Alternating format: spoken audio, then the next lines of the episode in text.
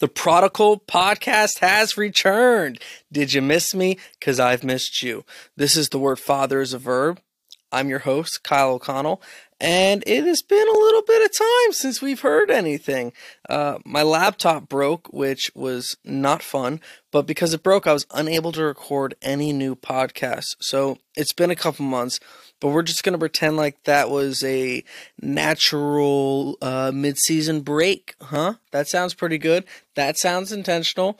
Uh, we're halfway through the first season. Uh, I just want to thank every single person who's been listening. I just want to thank all the new followers who have been listening to the podcast, even amongst this weird break where I haven't been able to record anything new. Um, and I'm just excited to see where this can continue going for all of us. We're halfway through the first season. Episode 16 is on your way right now. So as you guys all know, I have I have two sons and I have a daughter on the way. So my oldest son is Logan, my next son is Zachariah. Logan is four. He is just about to turn five, which is insane how fast time goes and insane how much that breaks your heart. But he's about to be five. Zachariah is two. He's got a little bit of time till he's three, but nothing can make a kid look like uh, from a toddler to a, a child and from a little kid to a big kid like a good haircut. You know, they, they get their haircuts and all of a sudden they look so much older and your heart breaks and you're like, man, like you look good, but you know, you're supposed to have that like that long hair that's over the the forehead where you look so much younger. Now now you don't look like my baby anymore. And the haircut experience, I, I'm not good at cutting hair. I'm just gonna be plain all about that. I can't cut hair. I'm not a stylist. If if I did it, my kids would look homeless. Uh, and I'm not in the business of my kids looking homeless. I want my kids to look good. Uh, so then we bring them out. We bring them out to go get haircuts. We've been doing this since a little over one years old for Logan. And I remember the first ever haircut was so difficult. I mean, Logan was just screaming on my lap. He was screaming on my lap. He was crying. And, and I just remember feeling so bad for the lady cutting his hair because he just was not sitting still. And I cannot imagine taking scissors to a one year old's head when they are tossing and turning and screaming. It came out looking good you know, we gave a decent tip because it was, it, we felt like, man, you, you really pushed through on that one. So Logan gets his haircut. He looked good, looks like a big kid. Shocking. You're taking your photos. Continues on. The next time then we go, we think to ourselves, how are we going to keep him calm? Oh man, we're going to bring M&Ms. That's what it is. So we bring M&Ms and he's a little more calm, but it, you can still tell his his unrest. I mean, I was trying to prep him beforehand. Like I was trying to like, you know, make loud noises behind his head so that way when the racer would be back there, he'd be used to it. That wouldn't scare him. I was trying to see all that, how we can make it work, and it just it really didn't go very well. His second haircut, very similar to the first, uh, very uneasy, unrest, and you felt bad for the person cutting the hair. And I learned certain things then watching people, like you watch all the hairstylists try to pull away from the child's haircut, right? You come in with a one year old, and these hairstylists are all of a sudden sweeping the floors and trying to keep clean and trying to do their stations. And who's going to be the sorry person who picked the short straw and cut the one year old kid's hair? So it was his third haircut, and I scheduled it. It was me and him. We were going to do it together, and I kind of went into it thinking they're going to cut his hair and then they're going to cut my hair. Uh, and it, you know, it'd be a little bit of a longer time getting our haircuts, but that's fine. Uh, he's going to have to be on my lap the whole time. And the two hairstylists came up, and the one was like, I'll take the little guy and she'll take you. And I just remember being so hesitant, like, whoa, whoa, whoa, whoa, whoa. I mean, like, he's definitely not going to sit still without sitting on my lap.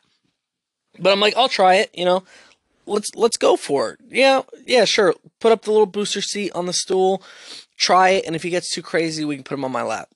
And wouldn't you know, he had the best haircut of his life. I mean, he sat there, he didn't cry, he didn't scream, he's just looking himself in the mirror.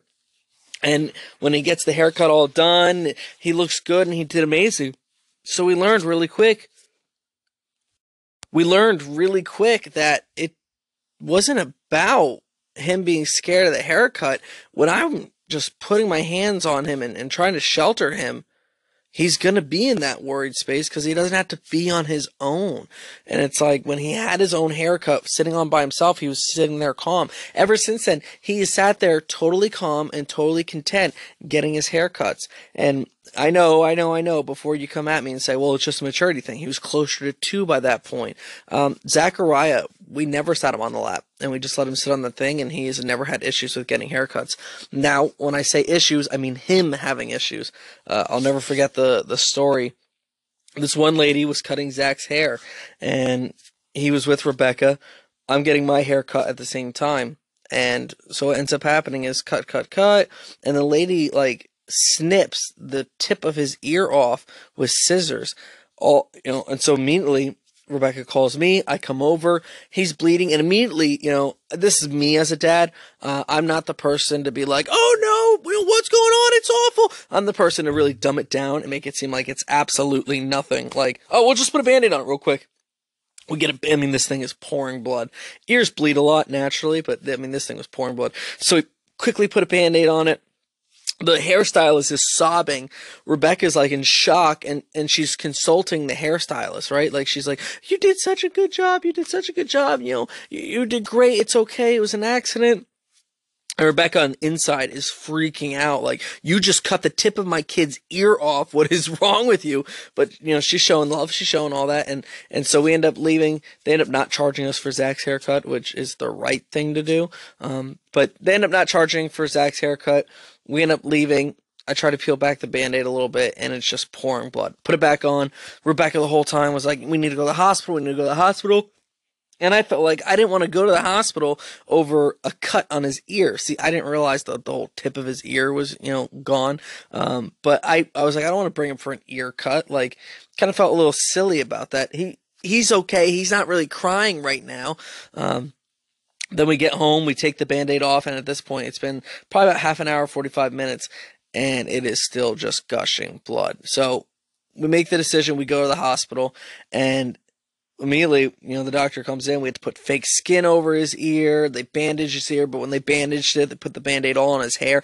Really awful experience, right? Like something that you would think totally is going to scar your child. So that way, the next time when they get a haircut, that they're not going to want to, you know, sit by themselves and get a haircut. But wouldn't you know? We bring Zach there the second time. He ends up sitting by himself. He gets a haircut, and he is totally fine. You see, sometimes we put our own limitations on our children. We we put our own limitations thinking that they're not going to be comfortable or they can't handle this or this is going to be too scary for them. So what are we going to do? We're going to make sure that we're the ones to be there. We're going to be the protectors. And we are. We are protectors. But sometimes you got to let that kid just go out and do it himself. Because if you don't, they're never going to feel confident. They're never going to be able to do it. It's like when you have a helper in the trade. If I'm just helping you install sinks and just helping you install toilets or just helping you put in these fixtures and I never do it myself, I'm never going to feel confident enough to do it by myself. There has to come a point in time where that bird, theoretically, flaps the wings, right? Theoretically, swap, flaps those wings where it can fly away and leave that nest. And no, I'm not saying that my one year old or two year old or three year old has to leave the nest completely, but there's things that we have to do to prepare them to be able to do that. And if I'm always just being this like helicopter parent, you know, where you're hearing the flying over every single second. It's like my kid's never going to be independent and strong. I remember we went out to the cabin we went out it was probably july or august i don't really remember it was you know summery night and so it's dark it's not crazy but there's this trail in the woods and all of logan's cousins went with their pappy into the woods and logan was a little upset right and he was upset because he wanted to go with them but he was scared to go catch up. I'm like, you can see them. You know, I see exactly where they are. Just walk up the trail. And he wouldn't do it. So I ended up saying, well, let me go with you. He wanted to be carried, though. He wanted to be carried because he was scared. It's a trail in the woods. It's in the middle of the night. I understand that.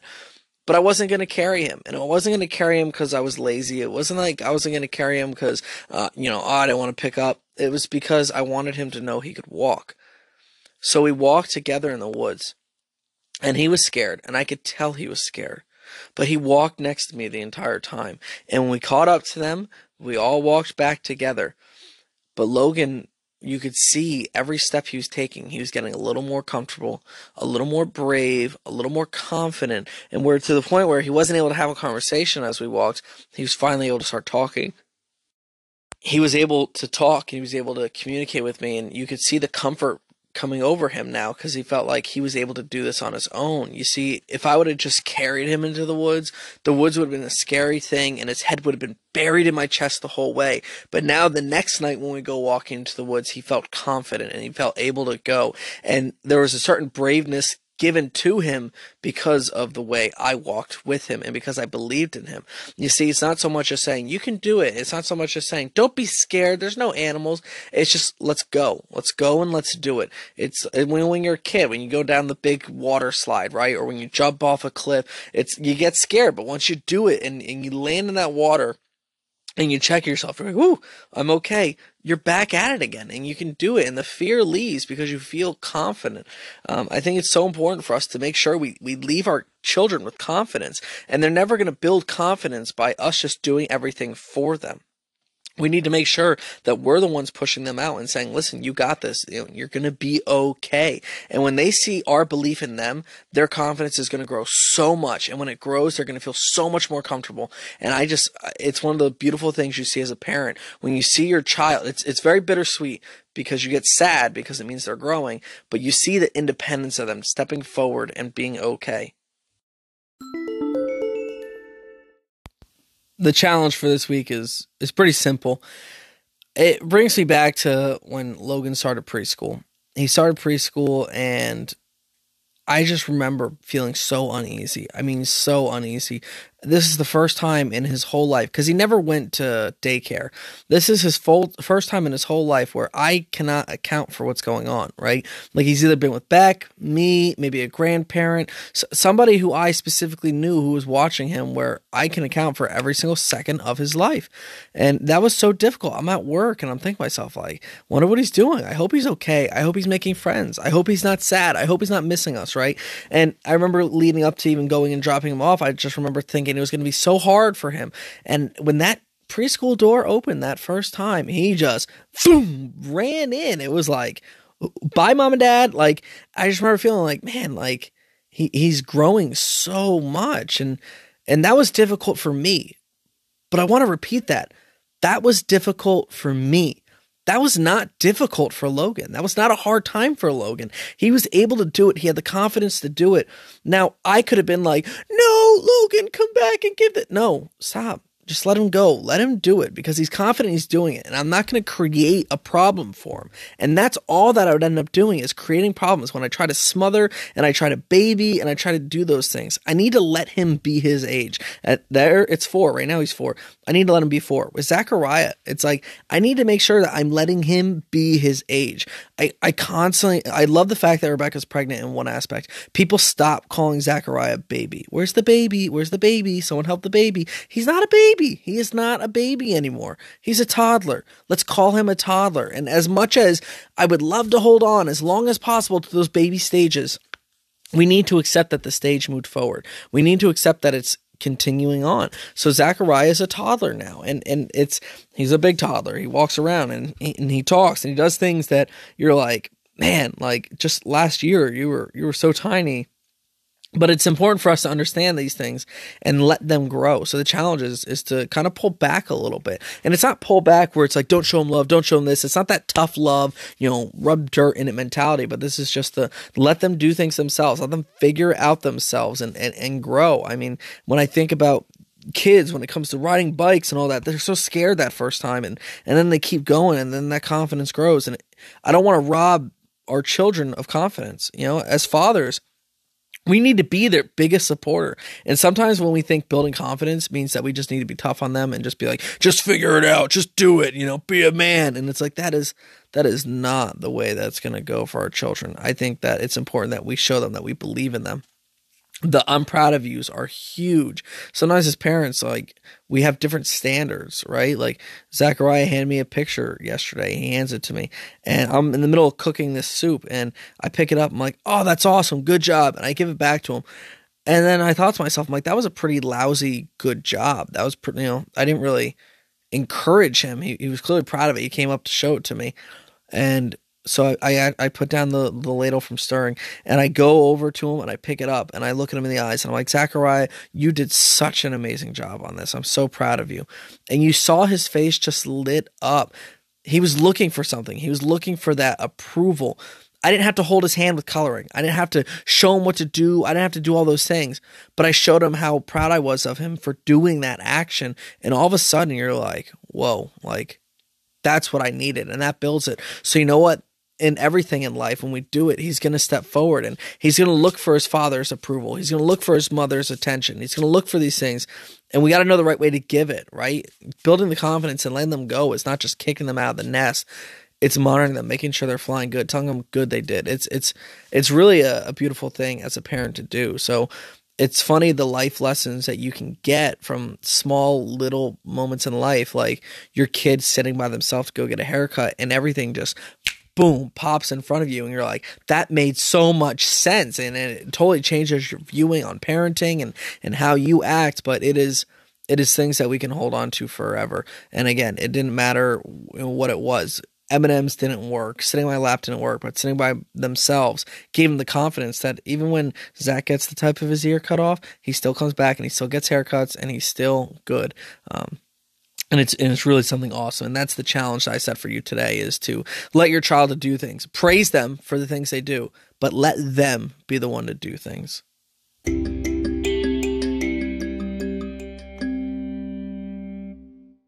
For this episode's dad joke, how we're going to end it, um, I'm going to start off and tell you my least favorite joke of all time. And it's when you go up to somebody and you say, Hey, I got my hair cut. And they're like, Did you get them all cut? Oh my gosh, that is not a funny joke. It's dumb. It's, it's lame. It's not good. It's not even a good dad joke. Hair is plural, okay? You don't say hairs. It's plural. So when I say I got my hair cut, I could be meaning every single one of them. Not a funny joke. Let's stop saying that joke. But if we are going to say a haircut joke to end our joke uh, segment here, then we need to go with the classic one. How does a sheep get his hair cut? At the barber shop.